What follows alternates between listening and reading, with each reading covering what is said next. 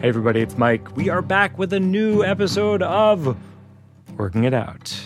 We have the Sklar brothers today. The Sklar brothers, Jason and Randy Sklar, have been longtime comedy friends. Uh, I actually worked as a warm up person on their show Cheap Seats on ESPN Classic when I first moved to New York. It was actually my first IMDb credit. They have many specials, they have many albums, they're always on tour. There are so many things they do that are great. Right now at Nowhere Comedy Club, they're doing a virtual show of their podcast, Dumb People Town, on February 27th with special guest Jack Black. That will be hilarious. I was a guest on one of their virtual shows before. It was super fun, super funny, a really cool group of people who goes to those shows. By the way, I should mention we just announced another uh, one of my virtual shows, which is the International Pizza Party. End of March, we're doing uh, four shows virtually. Get your tickets now. It's going to be all pizza jokes, pizza slow round, pizza special guests. Uh, but today, enjoy uh, some of my favorite comics and also some of the best people at yes anding jokes, which is what working it out is all about. Enjoy my chat with Jason and Randy, the Sklar brothers.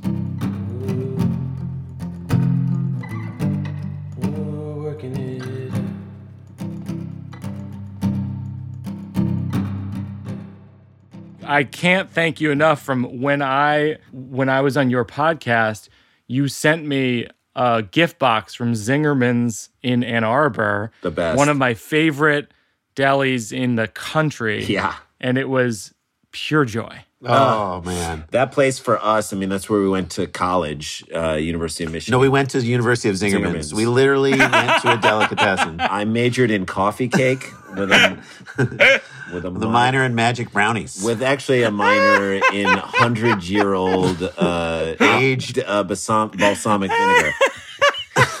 like there was a point where I went to Zingerman's last time and they they showed me a hundred year old aged balsamic vinegar and I'm like They're like, here, take a little. Um, We were like, no, no, please like, don't. I know it's high up on a shelf, but some kid is gonna break that. Zingerman's is, by the way, I have no problem having a little ad for a local business. Hell this yeah. Is just our this is our ad for Zingerman's. yes. This is n- completely unrelated to the company because we I don't know the people at the company. Do you know the people at the company? So we know people who know them. You know, we have friends in Ann Arbor, but like we're not They're like they're like the Wilt Chamberlain of delis. It's like no, no, I don't know Wilt, but I know people who know Wilt. I know people who've slept with Wilt. Yes. It's six. it's six degrees of a Kevin bacon, lettuce, and tomato sandwich. That is so beautiful of a joke. you guys, I feel like that's one thing that you guys and I have in common in terms of sense of humor, which is you'll go to the pun. I don't even know how you describe this because I have it with my my Massachusetts bit from Thank God for Jokes. Yeah. you'll go to the pun if it's worth the trip. yep. Oh, we we have a new joke. We have a new bit that we talk about wanting Elon Musk to come out with his own cologne Yes, of and course. call it Musk Musk or Elon Musk. But we we said that we had a cologne, we had a men's fragrance in the '90s that if we had come out with it today during the pandemic, we would be billionaires. We'd be Elon Musk. Uh, we said that it was a a fragrance that smelled like Macaulay Culkin, and, it we was called called it it Home Cologne. It's the cologne you wear when you're at home. You're wearing cologne. You want to feel like you're out, but you're at home. Oh. It's got to be airtight, though. You're right, Birbigs. It's got to Yeah. be airtight. If it's not airtight, then it's not worth the trip. You're so right. you have to do the math all the time because you're like, okay, granted, if I do home cologne, there's gonna be a couple groans. Yeah. Totally. And we say that's your that's that's your problem. You know, puns are similar to props. It's like there's a certain point in, in guitar comedians. Yeah. There's a certain point in time where people are like, prop comedians are hacks, guitar comedians are hacks. And it's like, oh no, not all of them. Yeah, Nick Thune. Nick Thune is a hack. Nick Thune is not a hack. Flight of the Conchords, they're hacks. Okay. Tenacious D, really hacky. Yeah. Give me a break. It's Yeah. Look, it's just the way you do it, and and again, it's not something we go to all the time, but you know, it is fun. It is enjoyable. It's it's like you said, it, you got to do the math whether or not you want to do it, but it is mathematical in its own right. You know, like to figure that Yeah. thing out. You have to be judicious with your puns. Yes, Yes. agreed. So agree. I was reading your wiki today. Yeah. And there's a great line which is on a Mother's Day themed episode of At Midnight, the Sklar brothers' mother Annette was asked to pick her favorite son and she picked Randy. I know. Well, Without hesitation, that I was think a- it said. that was a That was a bit that we did for the show. We're, we were like, how funny would it be if you sort of innocently asked her, and we didn't know if our mom could carry off the comedy, and she did. and And she said Hardwick, just just do it like just gently ask her, like she's not, like she's gonna back down and not say who she think. Like you can't choose. Like you just can't choose your favorite kid. Is there a hint of truth to it? Yes. Uh, no, No, I'm joking. Come on. no, there's there's none. She's they, that I gotta give them credit. Both of our parents did a wonderful job of raising us in a way that they had individual relationships with us. Uh, They our dad's no longer with us, but our mom still does. But they also raised us to kind of. They, they did a really good job of walking a tightrope on everything. It's why we are together. Why we work together today. You guys should rely on each other, but not be dependent on each other. It's such Oh, a that's fascinating. weird line to you should be friends with each other but not have that be your only person that you're friend you know Wow. Yeah, that's a fascinating thing. And it's like, I was talking to the Lucas brothers about this because similar to the Lucas brothers, y- you you guys generally agree on Yeah. stage as opposed to the Smothers brothers who famously disagreed. right And they were the comedy of disagreement. And in some ways, the comedy is agreement. it is it's it's like two minds building it on each other in a way That's that right. other people can't it's it's a weird. It's almost like, and I think you the the fact that we are twins almost affords us that because there is a tiny bit of wish fulfillment. I think for some people out there who may or may not have a sibling or may not have a close relationship with their sibling, and so they see twins on stage and they're like, ah, I wish I had somebody who if I started throwing this thing out, they would lob it Yeah. back and together we would build this thing and it would it's the fun of it together.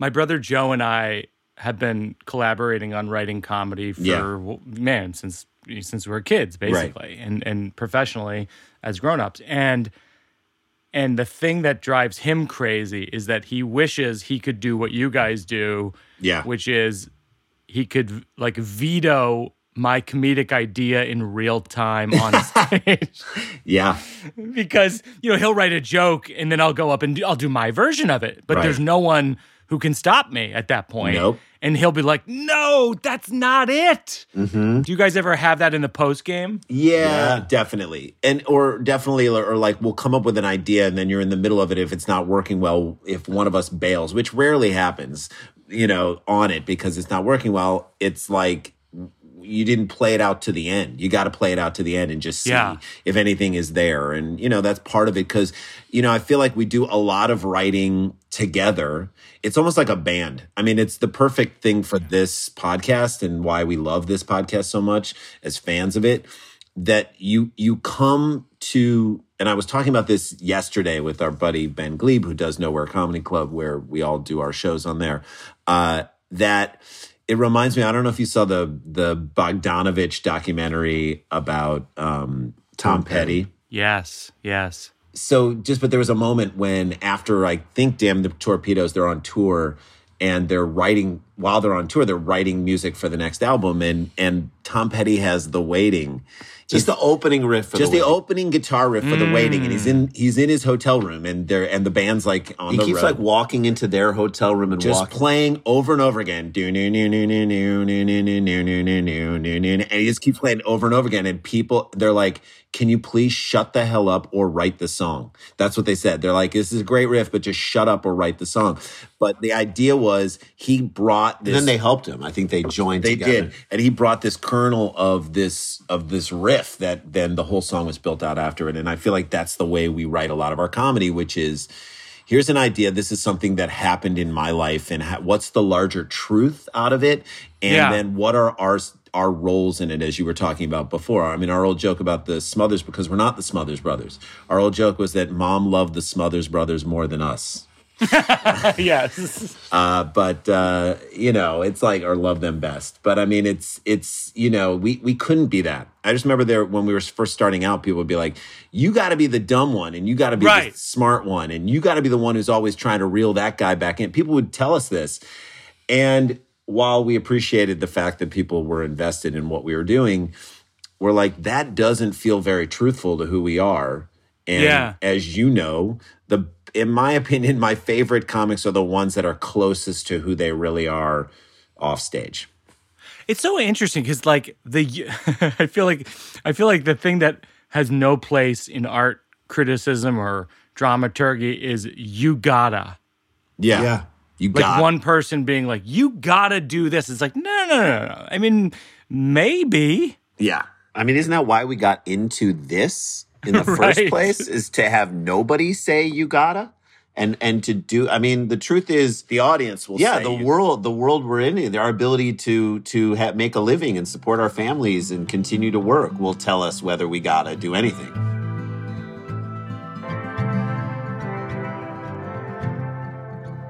Do you guys both have veto power over jokes at all times? Yeah, I think so. I think if one, it, it really just depends on if somebody is really adamant about, I don't like this, we should stop this, or we don't, we shouldn't do this, we shouldn't go in this direction. And if someone really puts their foot down, the other person has to respect it. You know, it, it's never Yeah. really go, it never really goes three or four rounds or like, let's put it up. You know, there are moments, and there are moments where you don't know, but you have to trust the other person. So here, so here's an example. So we got to go to the comedy store. We have a set at the comedy store, which, you know, at the time and right now, the comedy store is, I mean, right before all this went down, was a very difficult place to get spots at. It's just Yes. a- only a small number of people would get spots It's there. in the it's in the glory day right now. yeah. Yeah, it's much like the comedy cellar, I think, in, Yes, in many yes. ways on the West Coast. Right. And you know, there's also like there's a thing at the comedy store which this is such a little thing that only comics know, but this is such a pulling back of the curtain. There is no they do tag team at the comedy store. So there's no host. So oh. there's Oh. no one who's a buffer between the act you just saw and you. So Right. if to, you're to in a, allow people to get their whatever's out in between, also even just to like wipe the slate. Yeah, wipe the slate clean. And so, you know, Joe Rogan's on stage, and that's a guy who goes and does t- a 10,000 person arena. Yeah. Yeah. He's yeah. not supposed to be followed by anyone at this point. like we need to figure out what to do to clear the slate from someone who's performing. Yes. We got to write something. We got to come up with it. And so Jay had this idea, and I was like, and, and we weren't sure. We You were you were skeptical. Randy was skeptical about it so much so that I kind of put it away and didn't think about it so much. Then we got back the next time we were and up at the we were comedy the store. We were backstage and we're right behind the curtain as someone's introducing us. I forgot who it was. If not, I don't know if it was Griffin? It was Eric Griffin or, or Neal Brennan. There was Eric Griffin, and we were like, "Hey, man, just tell him like we had a Netflix special." And, And a I love things." Eric Griffin, And so he's like, "These next guys got Netflix." We're like, "Are you saying that we have a account. we got Netflix. we have Hulu also?" Like, what? Are you saying we have Netflix? You guys have Netflix. Uh, and we're backstage and and literally talking to each other across the curtain. And I'm like, I don't know, man. Jay's like, we should try it. I'm like, I don't know. I don't know. So literally we went on stage not knowing, not being Well, Randy was the one who was saying no, and then Randy launched into it. So the bit, so the bit was this.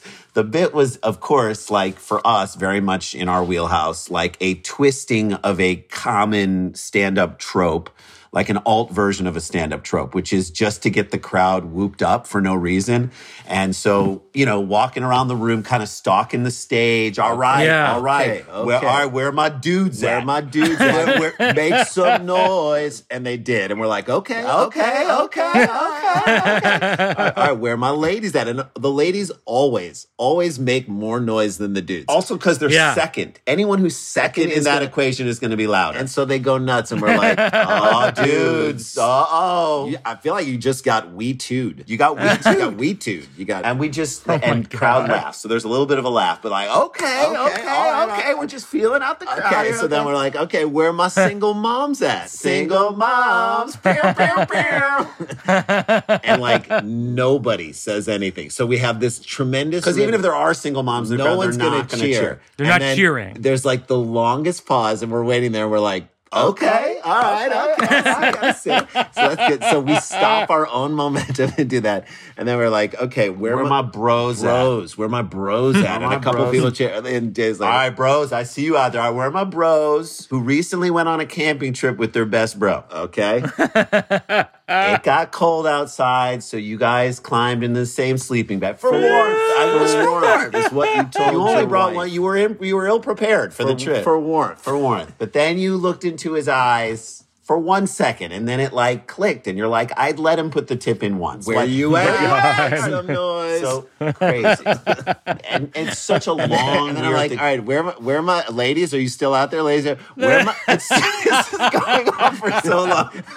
Like, ladies, where are my ladies out there who support the war but not the troops? Where are you at? Oh God. Where are you at? And then it gets silent. We're like, seriously, where are you? Because you got to leave. You got to leave. That is the wrong no attitude way to, to have about our military. and so like it just in that in that period of time so what does that bit do that bit is all about energy that initial thing wipes the stage clean of whatever they just saw yeah the, we, even what we just did for like two minutes just there with you i mean that's the bit you forget what came before you even if it was joe rogan or some massive I have star. literally I have two bits that are precisely for that. Yeah. Which is basically what I do at the comedy cellar. If people which like you're saying is like the, the New York equivalent of the store, Yeah. is um, because the crowd is a mixed bag. It could be anybody. They Right. could know exactly who you are, or they could have no idea who you are, and they live in they're from France. It's their second language. like it could just be any. yes And so I always go. Uh, I was, I was, I. It's a, it's an old story, but it's like I say. A few years ago, I was asked to to be part of a celebrity golf tournament, and I was my brother and I are paired up with these two guys, and and uh, to play golf, and and and the one guy says to me, "Who do you think our celebrity's going to be?" and I go, oh, oh no, I, I, I think it might be me. And then I'm apologizing to this guy. I'm really sorry I'm your celebrity. Yeah. If you think this is disappointing for you, you can't imagine how disappointing it is for me. and it takes the burden. It's a quick joke, and then I go into a story, whatever I do. yeah It takes the burden off the audience of um, assessing Who is this you guy? are That's right. Who is this guy? what your relationship is to them. They're going like, "Well, I've never heard of this fucking guy." right And then you say to them, hey, "Don't worry about it. I know that you don't know who I am."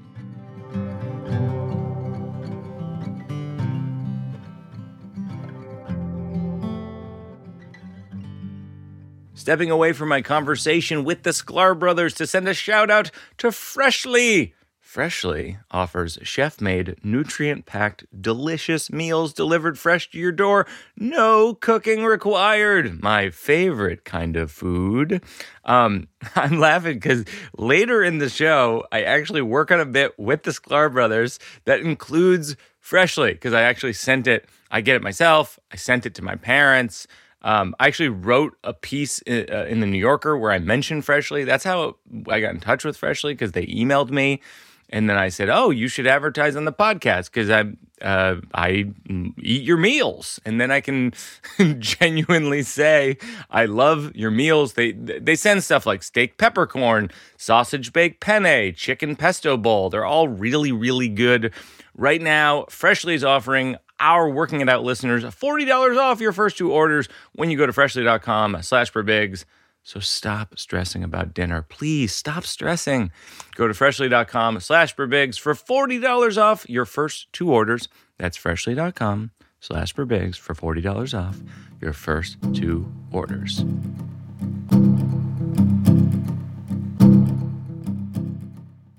So this is a thing we do called the slow round, and it's basically like memories and things that Yeah. uh, that that they're sort of prompts. And one of them I always like to ask is like, what's a story eh, that you guys don't tell on stage, but sort of tell at parties or to friends? Yeah. So here's a story that we used to tell that we've always thought, I wonder if this could be something. And this was a story that we loved to tell when we were kids, which or a, a story from when we were kids. When we, I think this was like the first time we like willingly both like lied big time to our parents, um, which is great that we went in on it together. Um, yeah.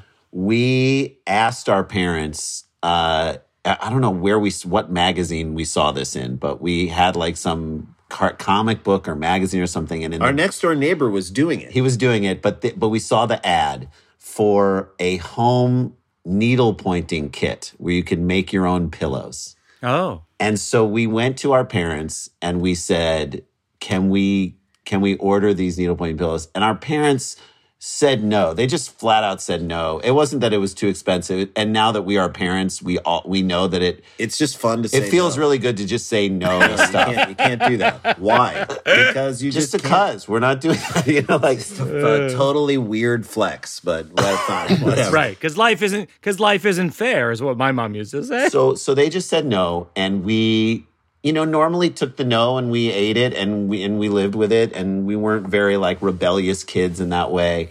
And so but for some reason this thing our neighbor was doing it. Andrew sharon was needle pointing up in his so we were like you know what? We're gonna do it behind their backs. So we got the money together, mailed in cash, which always a great idea to put cash in the mail. and then for like three weeks we're like checking the mailbox before our mom and dad and like we're really trying to get the and the kids come and we get them and we like zip upstairs into our rooms and hide them. And then you know needle pointing is not something you can do in like five minutes it's like a You're project in your room for a it's long. a long term project. Right, and it's like a craft that takes weeks. This Also, is, by you- the way, like the nerdiest rebellion Ever. that has ever existed. ever and so dumb and we're like all right let's let's do and so like you're in your room for a long time and we are like at the we're like 11. 11 or 12 so our parents are like you know what are you doing Locking the door. Locking what are you door. doing What in your room doing? at 11? what are you doing there we're like uh masturbating we're not needle pointing Definitely nobody's needle pointing in these rooms right now so like we're like i mean we had to keep it so quiet like we ha- each had these like sliding closet doors like we cleared out the stuff in our in the bottom of our closet we're literally needle pointing in the closet Yes. closeted Yes. needle pointing So Yeah, yeah. And and and the pillows, which I have to explain what the pillow. The pillows were I don't know what they could have been like. They were pillows that would have been too small for chihuahuas to put their heads on. they I were like finger pillows like I, I didn't even know like if you're if you're someone who points at someone a lot and then you need to rest that finger down on something. Yeah, yeah. you're a heavy pointer and you got to put that So in so the, It's like a, like a tooth, almost like a tooth fairy pillow. yes, yes. And so we finished the actual needle pointing of the face of the thing, and then there were instructions on how to turn it into a pillow. And they were like, you need to get stuffing get pillow stuffing, and then you need Yeah. to find a piece of fabric that cut it and fit it to this back. But we're And- like 11 years old. We can't be like, Mom, can you take us to Michael's? For what? We don't know. We can't tell you. You know, like, just drop us off. We're a ma- blo- for, for uh, masturbating. We we want to masturbate at Michael's. at Michael's. You know, it might be the most exciting thing that happens at a Michael's. Yeah. Look, we, we did it at Jo-Ann Fabrics and it was very successful. so we so we we this is where we go like off script and the, you can't go off script when you're in a needle pointing craft. So we we don't we don't have like a soft piece of material to put on the back of the pillows. So what I did was I found excess wallpaper from my room that I cut in the shape for both mine and Randy's pillow. So you know the softness of wallpaper behind your pillow. Yeah. Okay. And I we we've sewed it on because it was kind of clothy and we sewed it on. And then we stuffed the pillows with our old Underwear. underwear. Okay. underwear that we may have masturbated into. I don't This know. is I yeah, just- of course. and and and This that is so vivid. yeah. it's so weird and It's that, so weird. And, And- then that became the stuffing of the pillows and we finished it and so then lumpy, uncomfortable finger pillows. on every in every sense of the word. These were the shittiest pillows ever. The worst. And so that that's something that happened to us when we were younger and we were like, God, I wonder if there is a way to tell this story on stage or what it's about. I feel like it's one of those stories that it's like it's such a good story. It reveals so much about you, which is like you're like nerds to the core. yes. And that exemplified itself in like a classic child thing, which is lying to your parents. right. Rebellion. About this ridiculous thing. And I just wonder, like, where does it land? Yeah. I don't know. I mean, I guess like today, you know, you could talk about it in terms of today, the fact that we are have spent a year with our kids with Oh. like nowhere to go. Like they Yeah. can't hide shit from Like we're us. too inside their We're business. si- also, I think parents are, by the nature of the way parenting has kind of moved right now, we're just, as parents, more involved in our kids' lives for better and for worse. I I feel I think about this all the time. I, I'm like, I mean, the amount of time that we spend, you know, w- talking about our daughter and like Yeah. working on things with our daughter. Like, I think about my own childhood. Like, I feel like I was. I mean, people use the term free range children. Like, I really, I feel like when there was no school, Yeah. it would just be like, go outside. yeah, going out. You know what I mean? Yeah. And then it would be like, um, I guess I should go home. It's dark out. right. Like I would be gone all day. Oh, I was like seven. we we were like playing we'd be like playing neighborhood sports with like all the kids in the neighborhood a couple houses down and our mom would like come out at 6:30 I mean she again we'd be like you gone all day god knows what she didn't know we were doing but we were like oh we're going to play you know football down the street and she would come out of our house and just out to the neighborhood not even say our names. She would just come out of the house and be like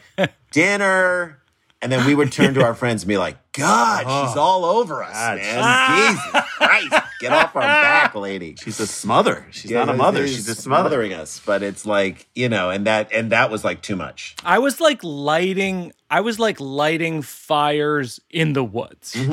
like I was, I was literally Yeah. possibly creating uh, a calamity in the town Yeah. at all times. I was like kicking over uh, gravestones in the cemetery. Yeah. Which it now you think about that. You think about how disrespectful that is. I It's mean, all we were all we were doing was needle pointing in a closet. So this is a this is a new thing. Two two pieces of it. They're both kind of similar, but like they're two pieces. You can start with the first part, which Well, the is first part was when my son turned 11, he wanted a phone. And I, you know, in my mind, I was like, can we hold out till 13? That's a lo- that's a long I, time. I've heard this. I've heard my brother dealing with the same issue. it's crazy. So he's 11, and I'm like, all right, he's, you know, middle of his fifth grade year. He's going into sixth grade, which is middle school. It was before the pandemic. So I'm like, next year he's going to kind of be on his own a little bit more. I should get him a phone. You also don't want all of his friends to be like texting each other and he's left out. Like that. Yeah. There's suddenly Yeah, you have to. You you're, have, you're walking that line. You got to ride that wave in a week. You got to. Yes. You got to surf that wave. Uh, am I am I denying him a cultural touchstone versus am I being overprotective or am I being Are you just the right a amount? point? Right. So so I we decided after my wife and I decided after much deliberation to do it, and you know I so you give them the phone and and it's so funny because I talked to a bunch of other parents about the moment when they gave their kid their phone. It felt like they were talking about the moment they had to put their own parents into like hospice. You just feel Yes. ashamed. You're like, uh, well, we held, look- we held out as long as we could. I, you know, Yes. we're just going to slowly say goodbye to him, I guess. there are now. I some don't know. days I'll just walk into his room and just sit there with him, just Yeah. to let him know that I'm there. He doesn't know that I'm He- there. we don't talk anymore. No, no, no. Yeah, we, yeah. we definitely don't talk anymore. Someone should probably go in there and flip him over so he doesn't get bed sores. That's a good call. That's a good call. Is he eating? I don't think he's eating. Let, let's just get his affairs in order. yeah, for- and then we'll see him on the other side when he's 20.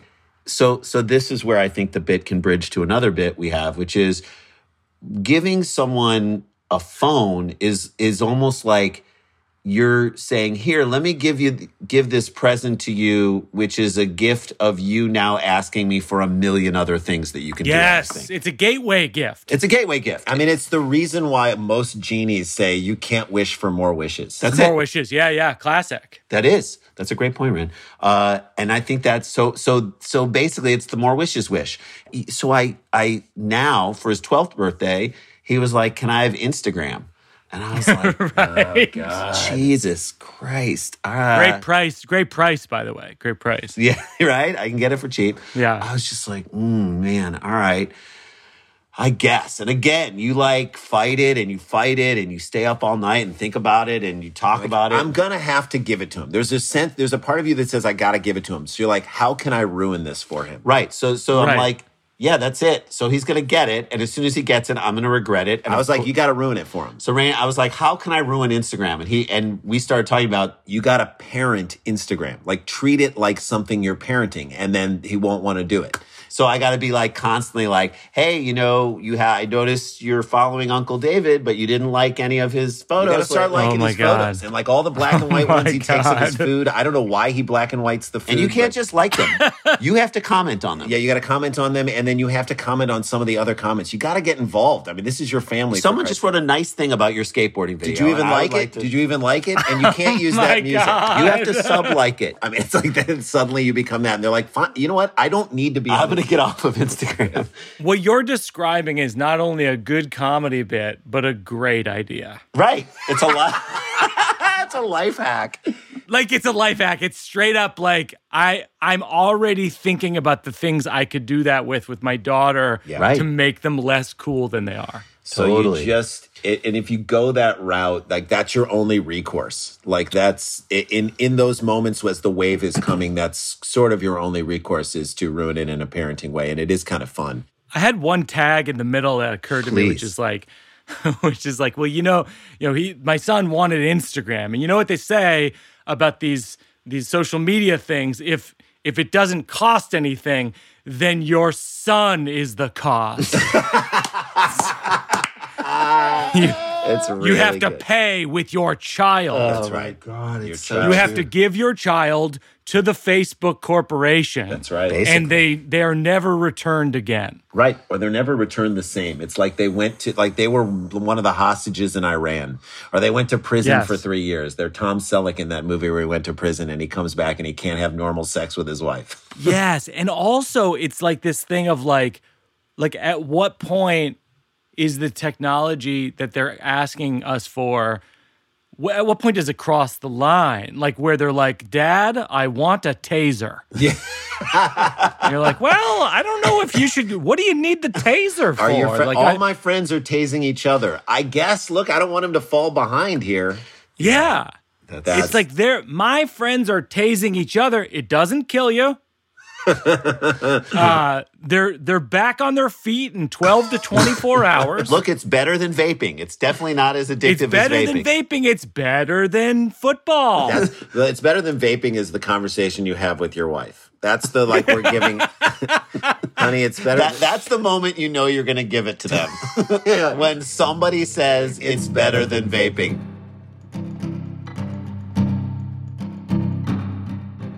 Stepping away from my conversation with the Sklar brothers to send a shout out to our sponsor, ShipStation. If you are shipping things or you're selling stuff online, which we all are, let's be honest. Maybe we are. I mean, we, for example, when you're a guest on the show, we send our guests uh, Beats headphones, wireless Beats headphones, and we ship them using ShipStation. So my brother Joey Bag of Donuts, he uses uh he uses ShipStation no matter where you're selling, if it's Amazon, Etsy, your own website. ShipStation funnels all your orders into one simple interface that you can manage from anywhere, even your cell phone. Ship more in less time. Use my offer code BIRBIGS to get a 60-day free trial. Free? What's that? Two months free, no hassle, stress-free shipping. Go to shipstation.com click on the microphone at the top of the page and type in Birbigs. That's shipstation.com, offer code Birbigs. And now, back to the show. I, I wanted your help with this bit that I, I tell sometimes over the years, but I feel like there's like something deeper to be found in it, which is that my brother Joe is better than me at a lot of things. One of the things is skiing. Yeah. To me, I just don't get it with skiing. To me, skiing is is just brainstorming ways to die. Like like what if what if we got on top of a really steep mountain? and they're like, yeah, that's good. But what if what if we we got to raise the stakes? We could strap four foot long razor blades to our feet, and then create barriers along the way, like like we're all we're all human pinballs. Yep. And uh and so a few years ago he convinces me, this is like 8 years ago, he convinces me we're in Utah doing a gig and uh he convinces me to go skiing, and I haven't gone as a grown up. I only as a kid. Right. And I get the rental skis or whatever. I get to the top of the mountain, and and I'm fl- I'm just flying, just flying down the mountain, and I and my skis, um, my skis hit, uh, get stuck in one of the moguls, one of Yeah. the bumps.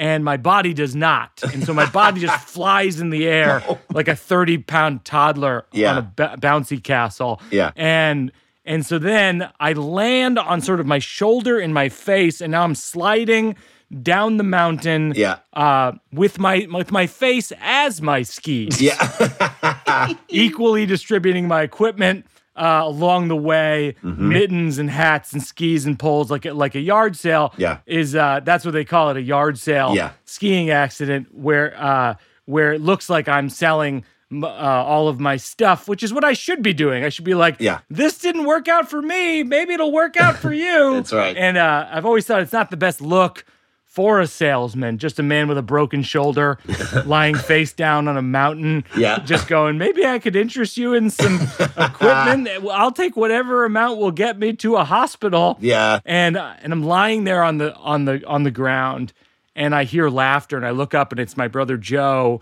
who is taking photos of me with his with his phone. And I go, "Joe, I'm in pain." And Joe says, "Mike, you're going to want these photos."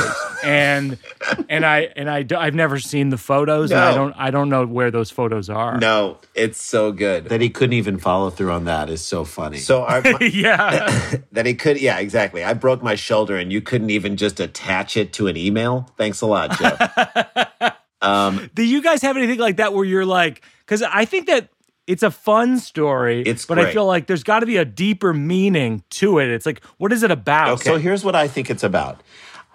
It's so interesting as comics, like we really do more than, I don't want to say more than regular civilians, but I will say more than people who aren't in comedy. We take massive risks. Every time we step on stage, You're right. it could That's be right. a disaster, especially in front of lots of people on TV, like all kinds of things. Like we take so many risks. So I think as a result, if you're not a self destructive person, then if you're not Steve O, if you're not Steve O Yes. or if you're not like a drug addict or, you know, you're not someone who's just like off in other the rails. words, if you're not Steve O, then then you've used up you've maybe used up all of your risk cards Yes, on that could be. stand up so then when someone invites you to do something else that is super risky like if because you're not good at it it's not risky for him because he's good at Right, it. Like there's no chance but for you when you're flying down the hill it's like you are just you know it, it- to me it's like you're having sex without a condom with someone you just met like you know oh, at a, hos- a youth hostel in like amsterdam it's like we don't you know like it's such a feeling of like this could be this could end horribly wrong number for all one's going to end horribly wrong. Number two, your leg could get stuck in a mogul. I think that's true, by the way. And I think like Joe is, you know, in terms of our collaboration as as comedy writers, I'm much more on the on the side of like let's just go for it and take major risks. And Joe is always on the end of like, well, we kind of don't want to offend this this person. We don't want to offend dads. We don't want to offend Right. whatever my mom or whoever. And Yeah. and and I'm actually more on, on the you know we got to go for it. We only live once, but but he has that when he when he's uh, skiing moguls. He he he looks like my comedy when Right. he's skiing moguls. That's right. So here, so here, so how about this? I got this. So you start the whole story. You want to, because this is really about the relationship between you and your brother, and you think your brother is secretly trying to get back at you. So you talk about talk about a joke you wanted to do that he didn't want you to do, oh, and then fun. you say the joke. You're like, Yes. "Here's what I defended." He thought it was going to be offensive to this, and then you can make fun of that. But the idea is that that he thinks you're taking that risk. So maybe his way to get back Yeah. at you is to take you skiing. Which is a life thing. Yeah. And we talk about how we as comics are constantly on the edge. Is this bit going to work? Is this story going to work? And are we going to, Yeah. is this going to tank? Is it going to fall? We live on that edge. We're at the top of a mountain every time we take the stage and you don't know how it's going to go. You don't know where the icy spot is going to be on the thing. You just don't know. And so he takes you down literally because what skiing is is, and then you get into what skiing is. Because I think that's Yeah. the larger truth of it is like the risk taking that your brother takes versus you. It's it's it's very personal, but I also think it's very. That's the larger thing. I mean, what I would say is there's also a notion that you can go further with it in terms of like, and it's never enough for people who ski. Hey, I'm skiing down this black. It's Yes. straight down the and, the and like if you conquer that, that's not enough. Oh, well, I had a helicopter drop me up on Jupiter Bowl. It's like, who gives a what? Yeah, yeah. Why? I got shot out of a slingshot with my Right. thing. I had to put my skis on in the air. It's That's like, Jeff right. Ross going like, "I'm going to roast people in prison." It's like, okay, Right. all right, okay, all right. All right, I get it. So, but I mean, it's that the idea is that it's never enough for skiing people. So even if you were to do this, there's someone else going like, "Well, have you tried this?" Like, see, it's, No, and that's a great example. And it's like, and, and that, that, you know, Joe will ski on glades or whatever, Yeah. which is like, that's not the mountain. yeah, That's not where you're supposed to ski. So, like there's no chairlift there. Well, have you done it on parabolic? I don't even know what parabolic skis are. Right. So, as far as the yard sale part of it, I think is so funny because that is what it is. It looks like that. I think you can go even further with that. Like, what's in your yard Yeah, sale? so I mean, it was so much Oh, of right. yard sale. It was my hat, it was my gloves, two Woody Allen books that I'm just not sure if I need anymore. I mean, I, res- I respect what he did as a comedian, but I'm just squeamish about it. Best offer, guys. Best offer. a framed magic eye pho- uh, painting, which I already know where it is. It's three dolphins jumping out of water. I seen it a already. fur coat. We just don't need it any. I know fur's making a comeback, but we just don't need it anymore. Um, some newspaper clippings. I just whatever. It's just like all that stuff that was left on the- Things you would find at a yard. And then you're kind of make. It's That's how chance you to- injured you were. Things that, then you can make fun of yard sales for the stuff that they sell. I think that's, I think that those are hilarious. And I think that those are, uh, that's a great superstructure, this idea of risk and Yeah. making the story about risk. Cause that's, you know, when I work with like Ira Glass or I work with my Yeah. director, Seth Barrish, like what they're always trying to do is pull out of me, like, what is this whole thing about? Like, what's the story under the story? So we try and think about that with our bits all the time. It's it's what allows us to get into that. I mean, it's we do like three things. We're like, what is this bit about?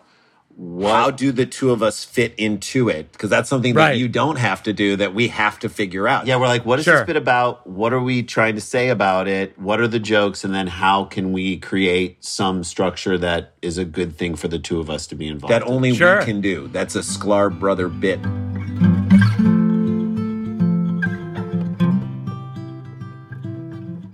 Because we are where we are, and it's because we had our kids a little bit later in life. What we're we're in that in between where you're dealing with that with your kids. This is a kind of an interesting bridge. And then you're dealing with parents that are getting older. Our mom's 75 and she had two strokes. And, you know, you're dealing with Wow. that aspect of that. And she's wonderful and amazing, but you're kind of taking care of her and she's far away.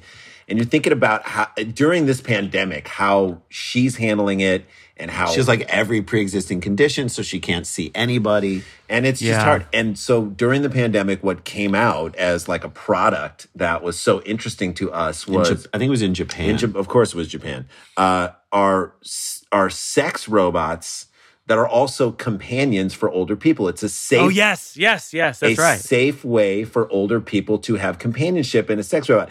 We were like, okay, great. We are so on board with this. Having a mother who is, you know, isolated and whatnot. We are so on board with like the sex robot companion for the elderly. Great idea on paper. But if you've ever tried to help your parents or grandparents set up email, this is this will kill everything, including your relationship with them. Like you are not going to want to hang Because there's going to be a moment where she's going to be eh, Well, going down in the menu, and What you're we're saying is like that box better come and you better open it up and that robot better come out ready to go. just start banging. just start banging. you, you shouldn't have to be. shouldn't even be an on switch. no, you should be able Yeah, to yeah, set yeah. up anything because Like your mom shouldn't say to yourself, "How do I turn on the sex robot?" You should be like, "How does it turn, Turn you on?" on. That's how it should go. how is it turning you on, Nana? And so you're just like it, it- because it's almost like it's almost like you want it's like I want that robot on an airplane from Japan, flying first class, getting an Uber to my mom's house, opening the front door and giving her a hug. yes. I've never rooted for AI like to develop more. I think coming off the giving your kid the phone and giving your kid Instagram, Yes. it's the other side of that spectrum of how we are these parents and be people who are f- almost 50 years old and in between this thing. And that's what we're dealing with. And the sex robot for companionship for your mom. And that's just a bad idea. I mean, we have a whole other story. And I don't know if we ever even told you this about, um, the, uh, like our mom right before the pandemic, she was out here in LA and she, uh, she, she asked me to she asked us jay and i was in the room too she was like can you guys help me and then jay just left i mean like he just heard can you guys help me Oh. And then, like, in the shape of my body was the dust that was on my body. And then you could hear my car starting. Yeah, it's just like a car door and a bleep bleep, and he was gone. Uh, she's like, "Can you help me?" This is March seventh, okay, right before the pandemic went down. Can you help me make an evite for Her 75th. 75th birthday party Yeah. on March 29th. And she's like, but I don't want people to, do, I don't want it to be called a birthday party. Like, I don't want people to know that Oh it's a party for my birthday. You mean, and we're like, Yeah. you mean all your friends who know that your birthday is on March 29th? yeah, just call, she said, just call it an open house. And we were like, Yeah. oh, So you want you want to you don't want people to know it's your birthday. You want them to think that you're selling your house. Okay, so let's put that confusion into the mix there.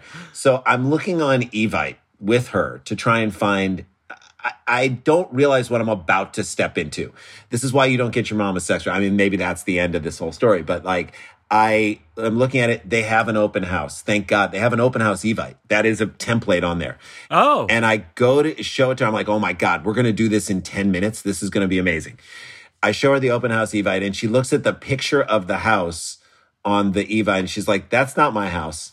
I'm like, yeah, Yeah. mom. They, they, they don't That's have your so house funny. on the front so of the good.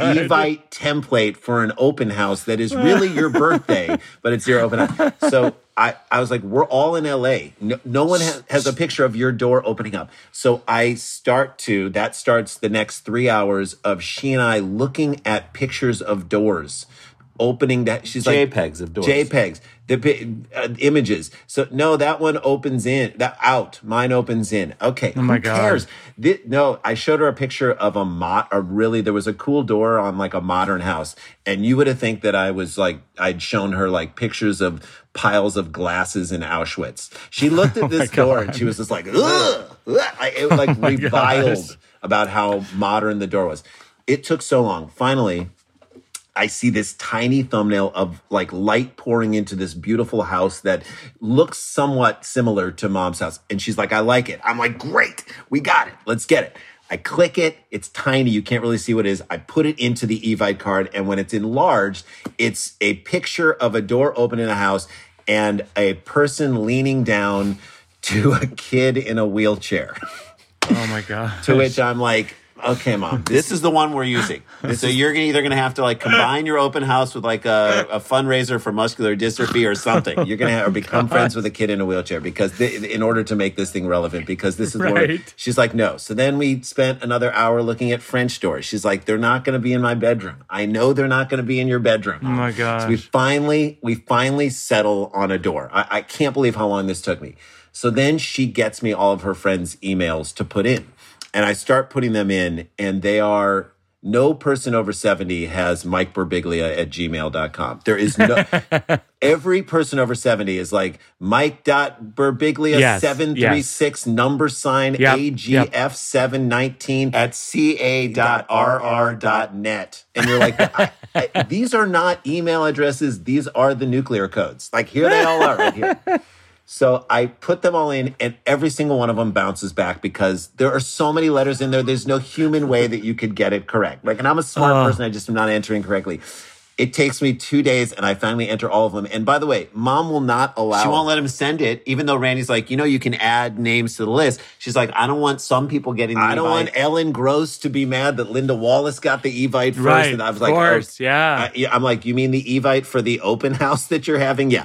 So she, so we finally get them all in, and I mean, it takes me two days, and we get the last one there, and she's Like you've refinanced your house. and th- that was simpler than what I had to do in this Evite process. And we click, literally click send and send out the evite and then at that moment the entire world shuts down and she has to cancel the party because all of Oh her my friends God. have pre-existing conditions Yes, of Thi- course. this is why old people can't have sex robots Right.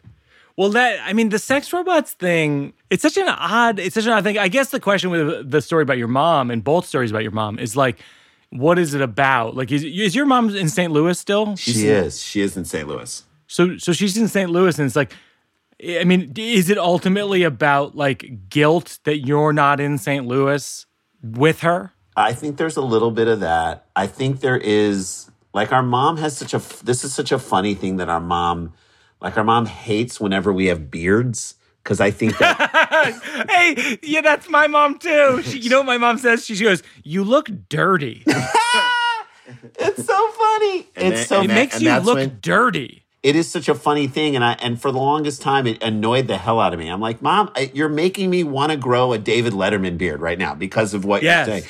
But what I realized in a lot of ways is that they still see you as their kids and maybe that's Yeah. infantilizing and not fair, but like fine. Like they want you to be their kids and when they see this like grown man who's like got a beard and a whole thing going on, then they feel again it's like it's the same feeling I feel when I give my kid a phone and I'm like, "Oh crap, you're going to grow up and not need me for anything anymore at all." But I think like the fun, I think the fundamental story of our parents asking us f- to do to be tech support for them when like it's like I have been working for 25 years to be a comedian so that I don't have to be a tech support technician. Well, but th- what's so funny is like then maybe the the bit is like that now in more than ever you understand the concept of outsourcing. So like Right. there should just be a moment where you there should be and we're not saying to India or to another Right. Country. I'm saying at this moment your mom asks you for a certain thing and then you should be able to outsource to another person who's around Mom, your sor- age. mom sourcing. Yeah. mom sourcing Out mom mom sourcing. yeah Yeah. mom sourcing Yeah, you got to call. he- call You got to this- mom source that. You got to mom source that. I mean, it's so obvious. it's so obvious like you don't want to deal with that you just mom, Mom, source it. You send it to someone. It's not like random tech support. it's someone who cares about our mom, but who's not us. it's someone who has a mom and has been a mom. right? It's like we outsource. We're we're we're tech support for someone else's mom. I think I think mom sourcing it is really funny, like sticky concept. it's a great It is because like it's something that's like yeah, for two hours a week, Randy and I we mom source for a different mom. She's in Cleveland. And you know all the emotions taken out of it and yeah, I mean we have tons of compassion for this woman, and you know Yeah. I just helped her. We just helped her set up her TiVo, and yeah, I know that's twenty years old, but I mean it works great. She loves the. But, but we had so much patience for her. I think that's great. I think mom source is funny. I think one of the things about one of the unsung like uh, greatnesses I think of good comedy is when a comedian pitches an idea as a joke that's actually like a decent idea. Yeah. Oh yeah. Like that's- as like as an invention or like a company. You're Yep. like, actually mom sourcing would be pretty good to have.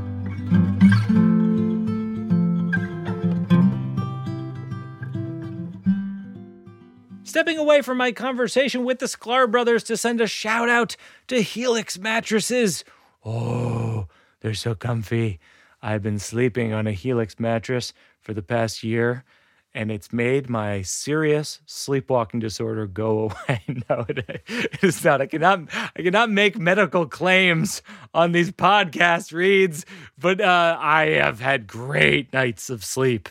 It's true. I've had great nights of sleep. If you go to helix.com slash birbigs, you take their two minute sleep quiz. They match you with a customized mattress that will give you the best sleep of your life. They have soft and medium and firm mattresses. And you, you go to helixsleep.com right now for working it out listeners. They are offering up to $200 off all mattress orders and two free pillows for our listeners at helixsleep.com slash birbigs. And now back to the show. So I have a thing I have a thing about my mom, which is that uh I say like she's like a Christian, but she's like this bizarro, eccentric branch of Christianity that emulates Christ. And, uh, you know, they work with food banks and helping local homeless shelters and, and uh, you know, stuff that Jesus would do if he was still alive when he wasn't cleaning up in the stock market. and um, one of the things my mom does that I've always admired is she takes the consumerism out of Christmas. So she always has a rule, which is she does either no presents or presents under five dollars. Wow. That's amazing. Isn't that amazing? So I don't know if you've ever tried purchasing a gift for under five dollars. A lot of secondhand bars of soap, Yep.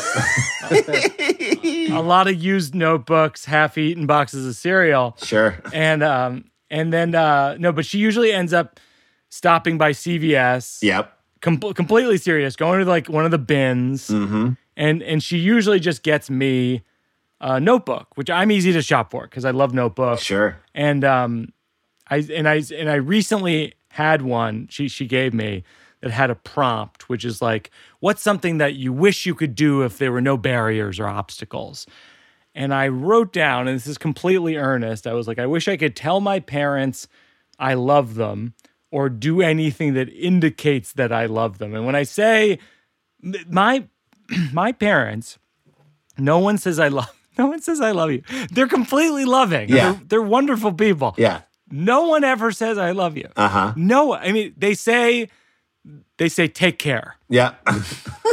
A very like a very emotional conversation. at the Jesus, are they are they mob bosses? Take care. Watch out. It'd be a shame if something happened to you, Michael, and your wife and your daughter. You take care, Michael. Take care of that brother of yours too. Tell him to put some stuff on his wall. Yeah, I hope I hope nothing bad happens to you when you go skiing, Mikey. So, um, every once in a while, when I was a kid, my parents would say a variation on "I love you," which would be "We wub you," which is not the same thing. Um, It's like you know, the- like it's if my dog died, like my dog Leo died in a motorcycle accident when I was a kid, and they were like, "We wub you," and I'm like, "It's not the same thing." No. Your parents are like the Fonz trying to say he's sorry. or, or Wait, did the Fonz have a hard time saying "I'm sorry"? yeah, he couldn't say I'm sorry, and he couldn't say I love you. He also couldn't say I love you. Yeah. couldn't say I Oh, love- really? Yeah, Fonz Oh, that's so funny. I think I think that's a good joke to say that my mom is like the Fonz of the Fonz of mothers. Yeah, she can't say I love you. Uh, her office is in a bathroom. She wants water skied over a shush. she, my dad makes her live above the garage. So so what I did with my parents over the pandemic, I wanted to do something loving, and so I got them these pre-made meals uh, that are called Freshly. Yeah. which I think is a terrible name for a, a, a product. Like the the Lee at the end Yeah. is very suspicious. Is it fresh? Fresh, it's freshish. Freshish. I mean, it's yeah, fresh. yeah, it's fresh. It's like calling something tasty, kind of. Yeah, ta- tasty esque. It's tasty esque or not spoiledly. and so, uh, so anyway, I I uh, get them the freshly meals, and uh, and I I don't hear back. Yeah. and no word. And finally, uh, I I call my mom and I go, "Hey," it's like a month later. I go, "Hey, did you get those freshly meals that we sent?" Yeah. It was a long pause, and uh, I go, "Mom, uh, did did they get to you?" No response. Yeah. I go, Mom, are you there? Clearly, someone had murdered the freshly meals. someone took the chicken out of the container and re-killed it to make sure the chicken wasn't zombie chicken. Yeah. And my mom and my mom goes, "Yes, I'm here, Michael." And then she paused again. Oh my God. And I go, Mom, Mom, it's okay if you didn't like the freshly meals. And she goes, We didn't like the freshly meals. And I go, Mom, it's okay if you didn't like the freshly meals. I'm just surprised because they're so basic. It's just like fresh chicken. Yes. And she said, Who could ha- too- who could have this much of a reaction to it? Yeah, and she goes, They're too fancy. Yeah. Stop. and I, I and I knew what she meant. Like some of them were like, you know, some of them were like chicken and macaroni and cheese, but other other of them were like like vin- chicken vindaloo, and, you know, which you could construe as fancy. Too fancy. And I go, Mom, I'll cancel them. I'll get something else. And the end of the story is I go, it felt like the weight of the world was off my mo- mother's Christian shoulders. It felt like this was something she had grappled with Yeah. for weeks. She Yeah. had told me the truth, even though it was uncomfortable. It was as though she told me she loved me. Well, that's that's great. I mean, in my I- brain, I thought she was gonna say, "You're like Michael. I'm still here. My, did you like the freshie meals?" And she said, "We didn't love them." Oh, that's good. You're like, Oh, that's good. You can say that. It So doesn't. you, so you didn't. we didn't love them. Did you wub them? Yeah. Did you wub them? we didn't wub them. Oh my gosh. Well, it's funny because like I feel like your story eh, like today, like what we're talking about, a lot of the stuff is like family mm-hmm. and and what I what it makes me realize is that when you're talking about like jokes about your family, so much of it, whether you're talking about your son, you're talking about your mom, I'm talking about my parents, it's like you're really talking about how you're insecure about how to love your parents and your kids. And that's sort of underlying all of the comedy. It's like we I feel like so often we think about comedy like it's like a cynical game, but actually it's like I think in a lot of ways, or at least some comedy is really about just insecurity. Definitely. And your insecurity and your willingness to put that insecurity out there makes other people feel comfortable about their own stuff. And they can just be like, oh my God, me too. That I if this my mom did this, I swear to God, there, I can't even imagine my grandma with a sex robot. I there I, you know, but the idea of like Yes. but just the idea that your parents could create drama out of a freshly food Yes. order is so funny that that became like a whole thing and just their idea of Christianity. Well, and- were there other? My question, I think, for you is that were there other moments in your childhood or in your life where they could have said it, but what did they say instead? Like at your wedding or? Oh, I'll tell you a funny thing that I've never said to anyone is um I think when whatever puberty hit, like I remember going into my parents' bedroom and being like my nipples are like hard.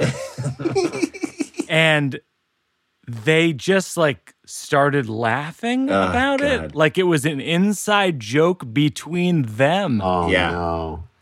And I was like, I feel like it's one of those memories on a loop that I talk about in the slow round of like, I've never forgotten that ever. I guarantee you they don't remember it happening. Th- no, No way. way. There's no way they remember that happening. Like the fact that your mom, the fact that you sent your mom chicken vindaloo is a bigger deal than that.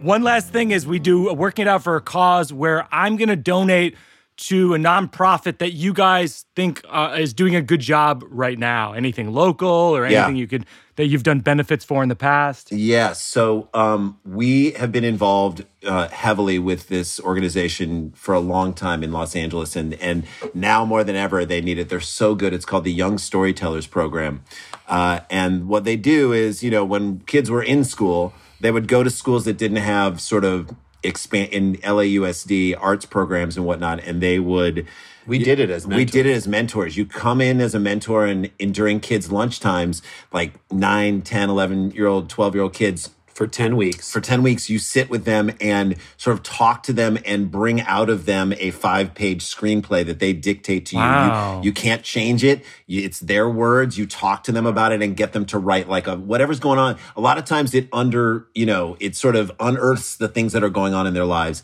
But it's just an organization that we constantly go back to and continue to, you know, give time and effort and energy and, and direct money towards because they do great stuff and and it has far reaching uh, you know, far-reaching tentacles in a in a positive way because these kids go on to then sort of become more confident in what they're doing and then pass it on to other people that they know. I, I think that that's amazing. I'm going to contribute to that. I'm going to put a link in the show notes and uh, encourage people throw five bucks, throw Yeah. 10 bucks. Like, Why that's a great organization that Jason and Randy are involved with. You know, they're doing good work. I think that's phenomenal. Thanks, man. Thank you.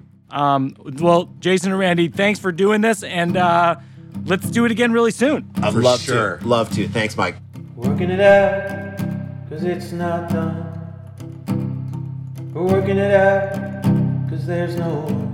That's going to do it for another episode of Working It Out. Thank you for joining us today. If you want to follow the Sklar Brothers, follow them on Instagram and Twitter at Sklar Brothers. Our producers of Working It Out are myself, along with Peter Salamone and Joseph Birbiglia. Consulting producer Seth Barrish. Sound mix by Kate Belinsky. Assistant editor Mabel Lewis. Special thanks to my consigliere Mike Berkowitz, as well as Marissa Hurwitz and Josh Upfall. Special thanks to Jack Antonoff for our music.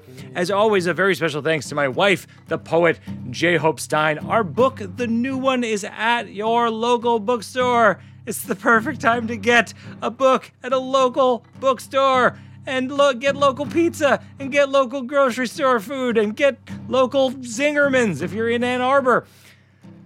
As always, a special thanks to my daughter Oona, who created this radio fort made of pillows. Thanks most of all to you who have listened and have written user reviews on Apple Podcasts and other places. It helps with our algorithm, which is really what working it out is all about algorithms. Thanks most of all to you who have listened. Tell your friends, tell your enemies we are we're working it out i'm to be writing down a lot of the stuff they said in the show today. Those are going to my notes. I'll see you next time everybody